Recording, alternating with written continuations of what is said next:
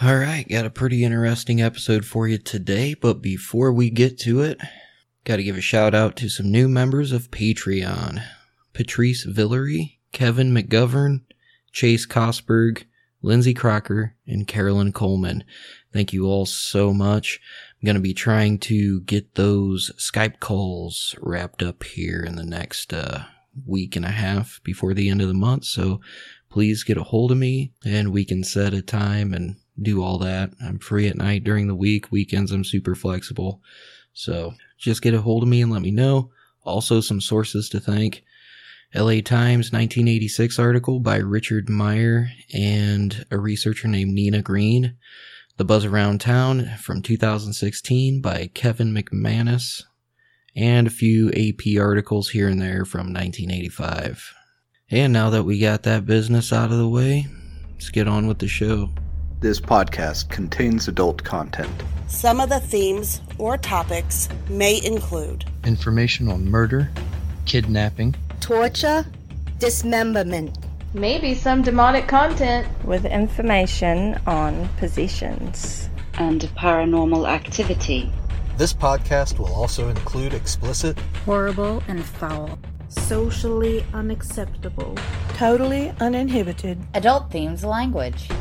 So if you're easily offended, if you're easily triggered, then I highly suggest you turn this off now, and if not, just keep in mind parental discretion is advised.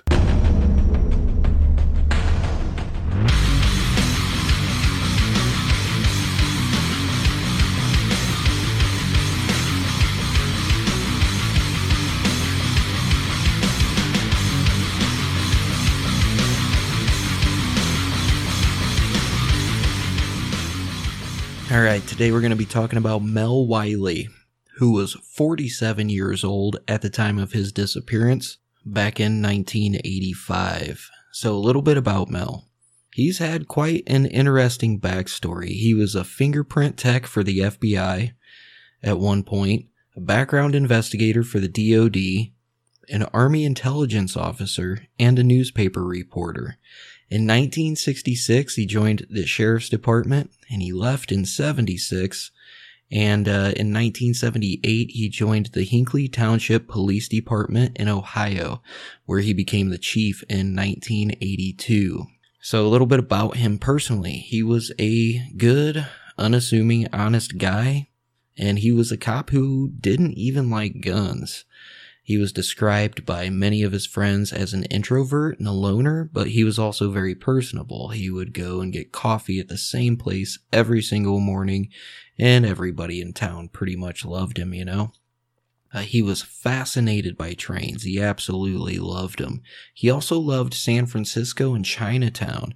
When he was in the army, he was stationed at Fort Ord, and he always told people how beautiful San Francisco was and that it was, in his words, quote unquote Mecca. So he absolutely, he would always talk about the, uh, the cable cars and, and the sunsets, everything. So in the weeks leading up to his disappearance, he seemed moody. He left work early a lot. It was, uh, which was out of character for him. Now he was planning on retiring at the age of 50 and then he was going to write full time. He was bored with his career from what most people are thinking and he actually disappeared at the age of 47, which is about three years before he planned to retire and write full time. He had no children. He was divorced in 1984 after being married for 17 years. He was paying his wife alimony. And shortly before he got divorced, his brother passed away of cancer and he took it very hard.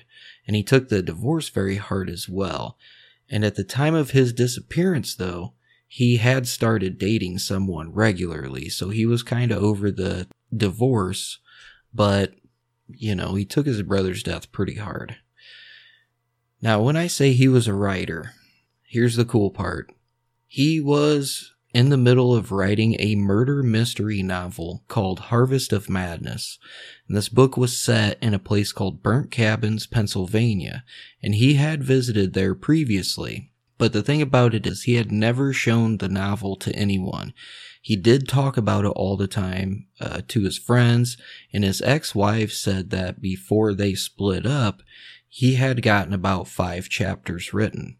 Another cool thing about him is that he did complete a book of poetry called My Love is a Silver Shadow.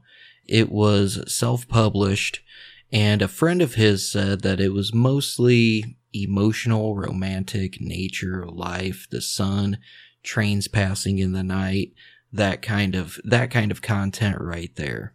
So he did have high aspirations. I did read in one source that he had also written some other short stories, like some murder mystery short stories and stuff like that, but I only read that in one source. So on Wednesday, July 24th, 1985, he talked to his mother on the phone, and she said there was nothing weird about the call, and that he told her he'd call back that Sunday, which would have been on the 28th. Now, supposedly, he was last seen July 27th in Hinckley Township, Ohio. The last person he supposedly talked to was the girl that he was dating at the time, and he told her that he had planned to buy a swimsuit and go swimming with an unidentified person who was coming in from out of town. The next day, on July 28th, his car, which was a 1980 Toyota station wagon, was found by Cleveland Metro Parks Rangers at Edgewater Park, which is 20 miles north of Hinckley, which is where he was working. The car was found near a grassy knoll leading to the beach. The Metro Parks Rangers kept the car under some light surveillance for about a day. Now, you are going to see a lot of sources say that it was found at Lakefront State Park and not Edgewater.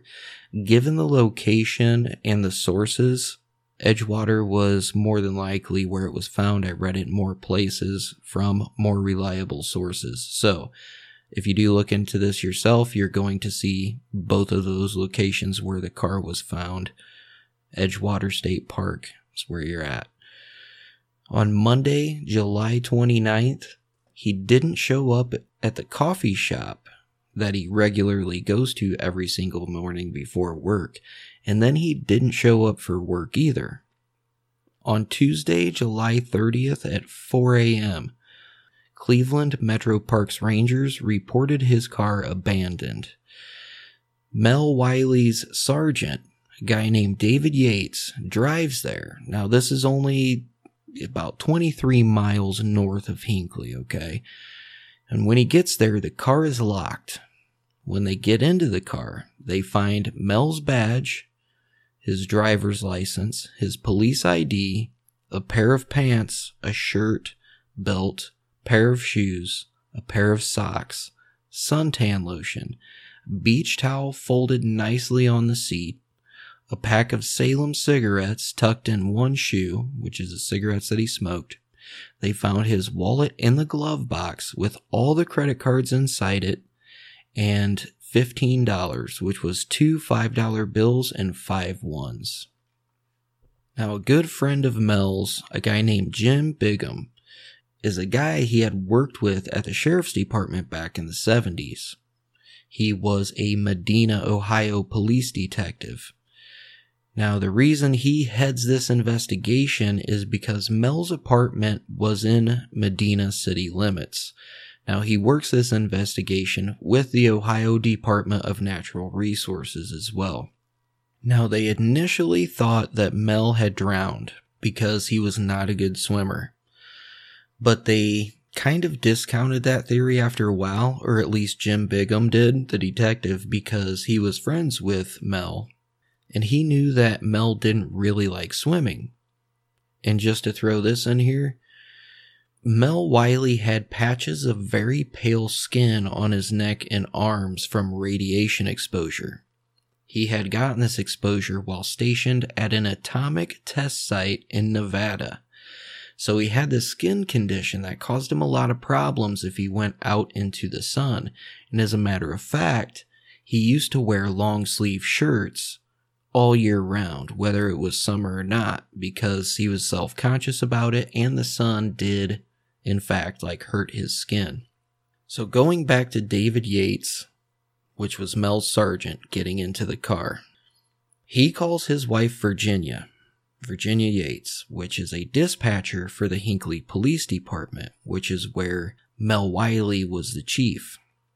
So her and Bigham go to Mel's apartment, and the door was locked, so they went through a window that was left partially open. When they get inside, the apartment is left in very neat condition. And when they get to the apartment, they find out that the door is locked, so they go through a window that was left partially open. When they get inside, they notice that it's in very neat condition. As a matter of fact, the window was left partially open to let Mel's two cats go in and out of the apartment freely. Because when they get in there, there's extra water and there's a bunch of extra food for the cats, two of them, portioned out in dishes. Now, they start looking around the apartment and they notice that there's a bunch of things missing. Missing from the apartment was Mel's music collection, envelopes, stamps, typewriter paper, and an address book. Now, like I said, Mel usually wore long sleeve shirts because of his skin condition. Most of those were gone, and there was nothing in the refrigerator except a single jar of mayonnaise. They noticed that both Mel's pistols are there in the apartment his service pistol and his off duty pistol, and the ammo is there as well. And then they find this note on a table, and this note is a reminder to pick up the laundry. So Bigham he goes to the dry cleaner to pick up Mel's laundry. And when he gets there, the dry cleaner hands him this envelope. And Bigham opens it up, and the, the dry cleaner is like, Hey, we found these papers in one of the pockets. We were saving them for Mel. So Bigham opens up the envelope. Inside it is Greyhound schedules and yellow taxi cab schedules. So while this is going on, Virginia Yates goes back to the Hinckley Police Department and she finds a train schedule and she tells Bigham about it. And the fact that there's an Amtrak that runs past Edgewater Park, which is supposedly within walking distance of where his car was found. I looked it up and unless they had moved the Amtrak station, which I highly doubt they did, the walking distance that they're referring to, I read in a lot of sources that it was within 100 yards. Closest one I could find was three miles away, which technically still within walking distance, but that's a pretty good walk, you know? So David Yates, Mel's sergeant, goes and starts looking for whatever he can find, like clues wise, in Mel's office, right? And he opens up the top drawer of his desk. And David Yates had been in and out of that top drawer to get keys for whatever the case might be. And there's usually a lot of things in there and it's usually kind of messy. But the only thing in there, only thing in this top drawer was the key to Mel's apartment. So as Virginia Yates is looking around the office, she notices a few things missing. She notices reference books are gone and there's boxes of empty manila folders that is gone, and everything else is pretty much there. So then Virginia starts thinking about his office typewriter, which was an old Royal typewriter. Remember, this is 1985. And this old typewriter has a carbon ribbon on it. And it's the kind that can only be used one time, but it retains the imprint of the keys that strike it. So she sits down with this thing, takes the ribbon, and transcribes the words that she could decipher from it. And what they find out is that prior to his disappearance, he had written a letter to a female friend. And this letter is stating that he's tired of his life and just wanted to disappear, and that he would be 2,500 miles away by the time she got this letter. And that's the thing, the letter was never found by the cops. It was just found on this ribbon, you know, of this old typewriter. And here's some things that the letter has Where I've gone is of no critical importance, and it's very doubtful that I will ever return. I will have, in one sense of the word, gone away. It's a one way trip, so I'm told, with no option of ever returning, and perhaps that's just as well for any and all concerned.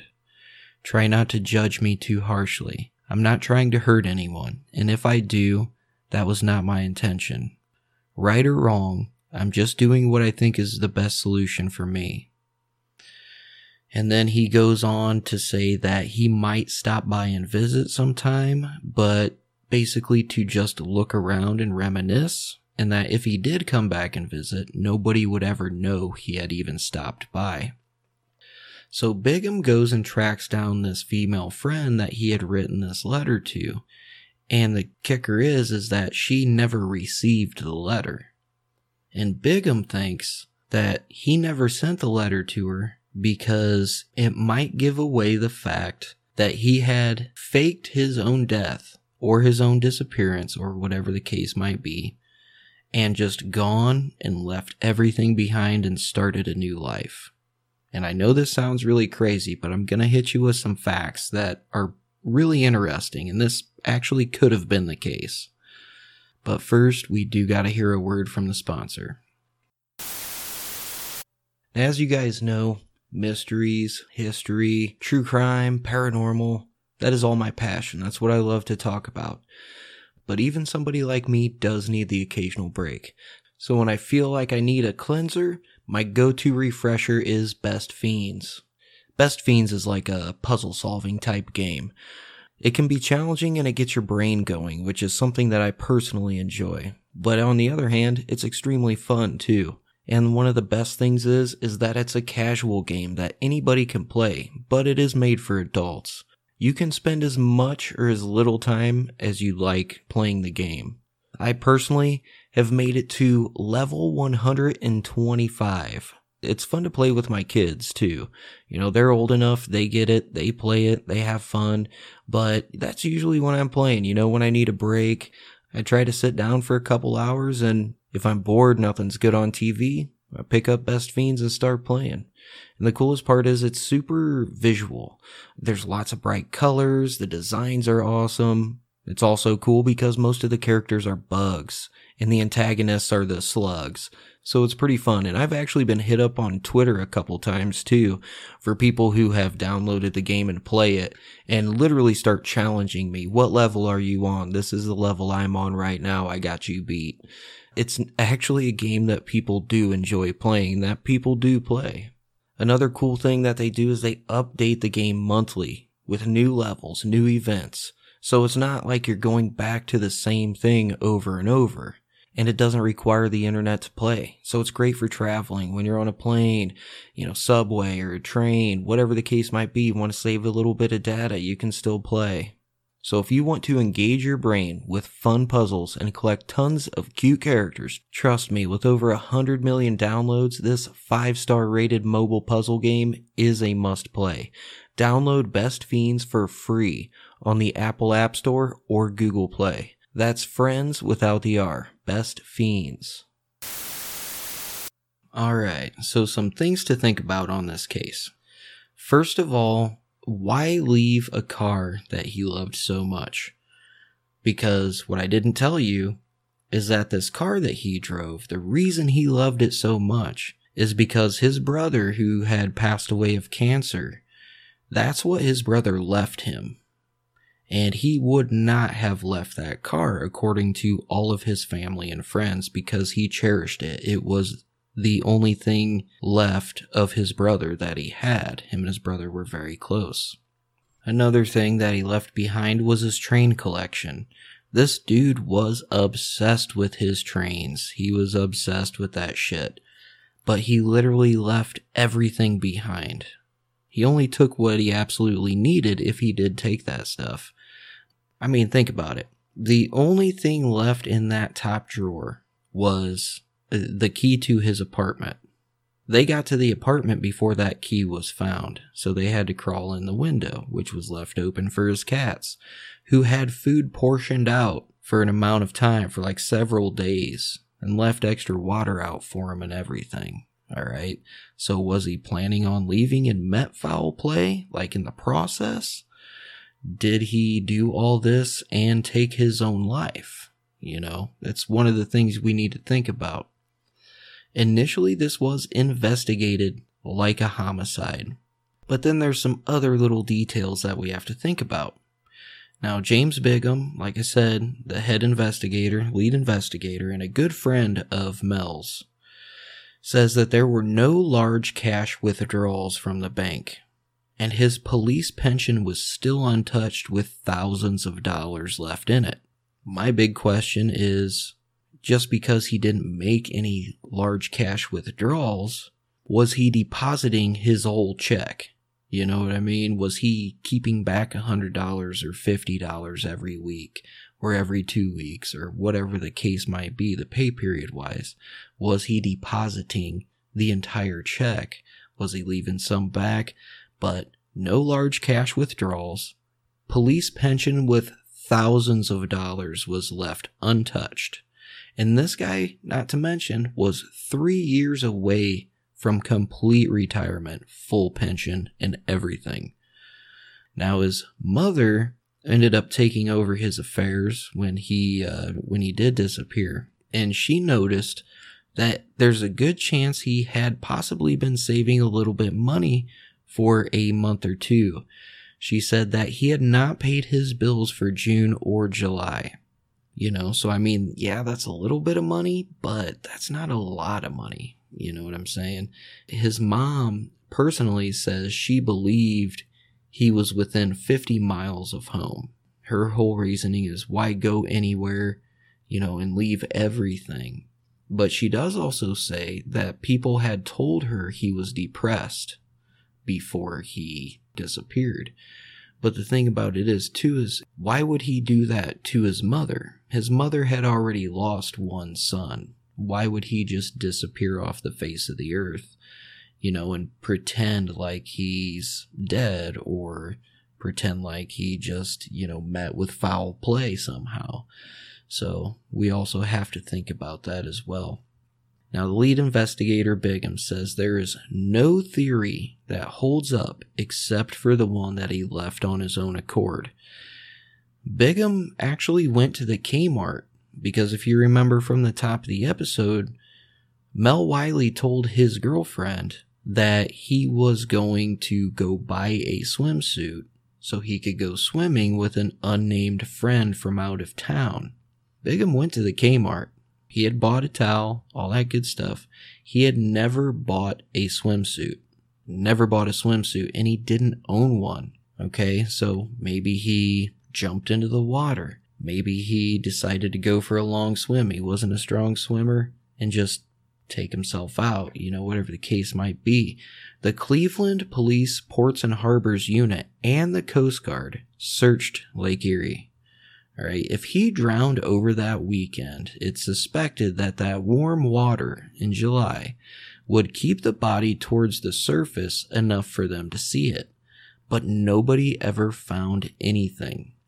Now, both his friends at the local coffee shop, which he frequented every single day before work, both of them said they didn't even worry about it because they think he was alive somewhere else.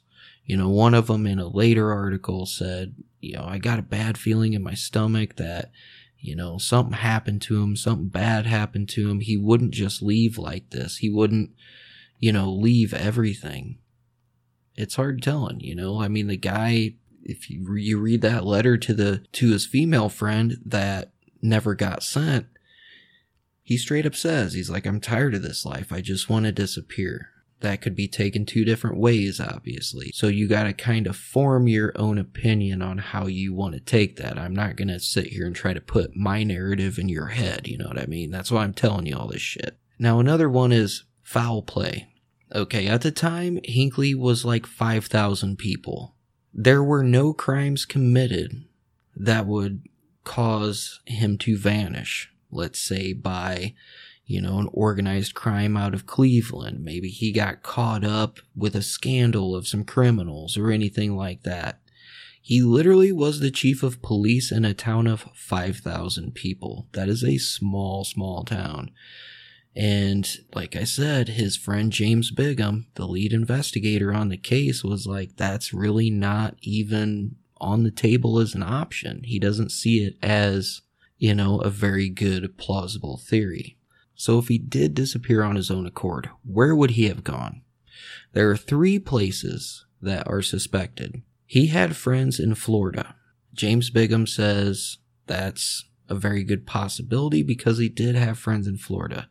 Me personally, with his skin condition, how hot Florida is all the time, the fact he wore long sleeve shirts all the time because of his uh, skin condition, I'm not seeing Florida as an option unless, you know, I could be wrong, but that's just personal opinion. I really don't see that as as an option. If if if you're in the sun and it causes you, you know, pain and discomfort and you're self-conscious about you know, some of your patches on your on your arms and neck, why are you going to go to Florida? You know what I'm saying? Another place that was brought up was the Burnt Cabins, Pennsylvania. He had visited there previously, and the fact that he was writing a murder mystery novel at the time of his disappearance brought on a lot of people to say, well, hell, maybe he went there. Maybe he's just living out his novel, you know, under assumed name. Maybe that's a plausible theory. Personally, I don't really like that one because if that was the case, I'm pretty sure somebody would have noticed him. I mean, this, this was in 1986 and LA Times did a massive article on this. This was not just some podunk little local newspaper. Like, this was legit a mystery, especially with his hobby of being a murder mystery writer and a chief of police. The dude literally vanished off the face of the planet. You know what I mean? So, not my favorite theory. But the other place is obviously San Francisco, Chinatown area. He absolutely loved trains. He loved cable cars. He would speak of San Francisco all the time and how much he absolutely loved it. And he literally would refer to it as his Mecca. And that's a quote from him, not me, okay? So if there's anywhere he's going to go personally, I think he's going there. Now, does he have the knowledge and resources to completely drop off the face of the earth and start a new life somewhere? Look at his past. Just look at his past. He was a fingerprint tech for the FBI. He was a background investigator for the Department of Defense. He was an Army intelligence officer. He worked in the police department since 1966. If there is anybody who could vanish off the face of the earth and start a new identity and have that kind of knowledge and probably do it successfully, it's probably going to be Mel Wiley. Probably. And James Bigham, straight up, one of the dude's friends and the lead investigator on the case. He says that is an absolute possibility. He says, dude, with our background and his background specifically, if anybody could do it, it would be Mel Wiley. But you never know. I'd love to know what you guys think because there are some people who still think foul play. Either kidnapped him or killed him and dumped him in the dumped him in the lake. You know, maybe he was walking to that Amtrak station, got mugged. Cleveland is literally right there. It's uh, the park that his vehicle was found in is right there on the west side of Cleveland. So you never know. There, you know, could have been a bad, uh, bad situation there. Maybe he did take his own life. Maybe he was just over it. But why leave the typewriter and take the manuscripts? Like when they searched for any of his writings in the apartment, they found absolutely nothing. So why leave all your money? Why leave your mother who has already lost a son? Why leave the one possession that is your brother's memory of a car that you love and take your manuscripts from writing and head to San Francisco? And I mean, his mom straight up, she's like, I haven't heard a word from him. Now, could be her lying or covering up but this whole disappearance is one of the wildest things, and I really hope you enjoyed this episode. But before I get to reviews, here's how you can get a hold of me. justin.mcpodcast at gmail.com. You can follow me on Instagram at mysterious underscore podcast. You can follow my personal account. There's a little link in my bio to my personal account. As long as you're like, it's my personal account, so just don't be a weirdo, you know. Uh, podcast MC on Twitter, Facebook, obviously. I got a Facebook page, I got a Facebook group, all that good stuff. Um, but yeah, see you folks on the flip side.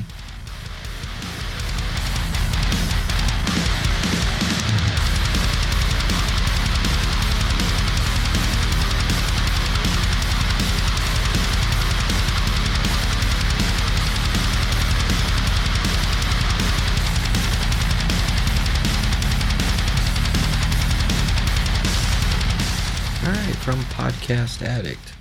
This one is uh, Aaron from Canada. Hey, hey, I know Aaron. Awesome dude. He's uh he's in the Facebook group. We're Facebook friends and all that good stuff. Uh, it says another excellent podcast. I love the versatility of this guy. It's not always murder, murder. You get true crime, paranormal phenomena, and legitimate, interesting history. Keep up the great work. Aaron, I tell you what, I appreciate that, man. That's that's pretty damn awesome. You know, I think highly of you already. So, uh, let's see. From America, we got five stars. Melody Allen just began listening to podcasts, enjoying Justin's podcast, very interesting, and I have followed up on one of them, A Haunting in Michigan. I actually watched that episode on Amazon Prime after listening to the podcast. Very cool, and thanks so much. Ignore the haters fuck the haters, man. But no, that episode is seriously interesting. It's, I saw that and I was like, I gotta know what's going on with this place. I gotta dig deep and try to find out what's going on. But no, I'm just glad you enjoy it. I got a couple other good paranormal episodes on there you'd probably like to. But thank you very much for taking the time to leave a review. Um, next one is five stars, Hispanic and loving her. says, Thank you. Great podcast and amazing research.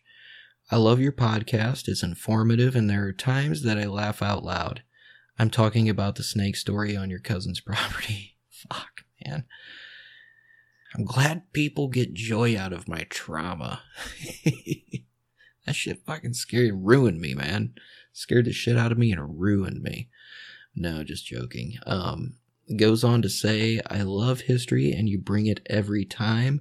As a lifelong student of history, I can be highly discerning when it comes to historical podcasts, but you astound me every time. Although, as a Hoosier, I may be biased, but there are a lot of Hoosiers that I don't like. Thank you for all you do. Well, I appreciate it, man. There's a lot of fucking Hoosiers that I don't like either, man. So I totally understand that. But no, I just, I enjoy doing the the historical podcasts and everything like that. It's pretty it's pretty amazing when you find out the context of certain people, you know. You find out what made them do the things they did and you know, there's a lot of mystery there for me. I love it. Next one is 5 stars. It says from Robbinsville, binge worthy. I have finished binging all episodes. I am a true crime, mafia, and Old West junkie, so I've listened to, read, and watched tons of documentaries on these subjects. I respect the amount of research you do. I'm watching a doc on Irish mob right now, and when they're tell when they're telling about Jimmy Coonan, I'm like, I already know this, and what they said was info I had already heard on mysterious circumstances, so I recommend. That is awesome. Actually, I just got done on Amazon. Uh, they had, uh, what is it, The Making of the Mob New York? I think it was like eight episodes. Highly, highly recommend. I can't vouch for the personal conversations. Obviously, nobody knows what Meyer Lansky and Lucky Luciano said to each other behind closed doors. But it is an amazing series, and I just started the Irish Mafia one too on Amazon. So, totally get what you're saying there. It's pretty damn awesome. And thank you very much for taking the time.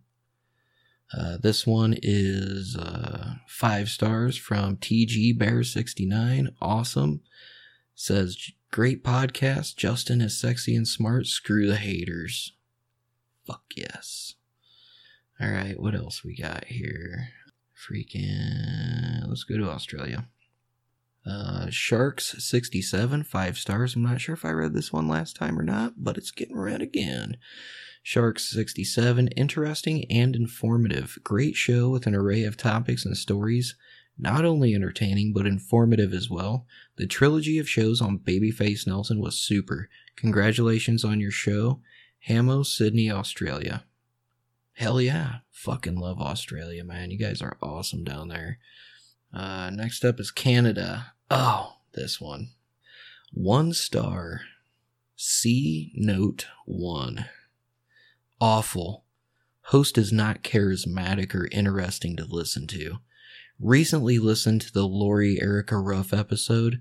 Both co hosts mocked Lori, a suicide victim with mental health issues, and her widower. Wow. No compassion. There are many, much better true crime pods out there. Well, I mean, there are better true crime pods out there. Because I'm technically not a true crime pod. I'm in the history section, actually.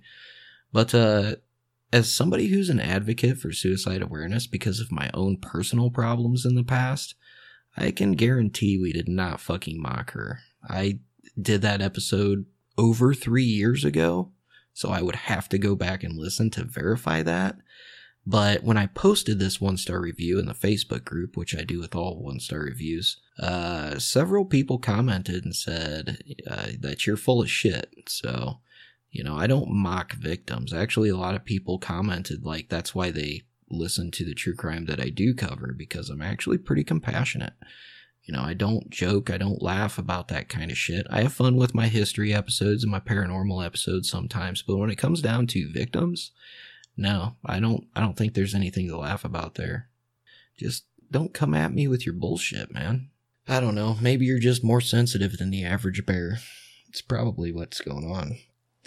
You're probably coddled and probably drank off the tit until you're about six or seven. That's, probably, that's kind of what I'm thinking happened there.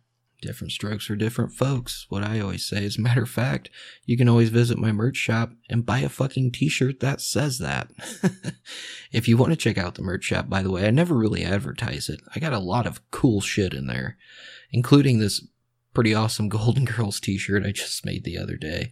But uh, yeah, my merch shop is mcpodcast.threadless.com. Go check it out. There's some, you know, some pretty offensive shirts in there that I'm sure some of you would like, but there's also some pretty cool ones and funny ones. I got some John Dillinger and Doc Holliday stuff in there. Uh, yeah, go check it. Go check it out if you want. But um, yeah, different strokes for different folks. You know, quit being so fucking sensitive and lying. Other than that, that tis all I got for you folks. Until next time.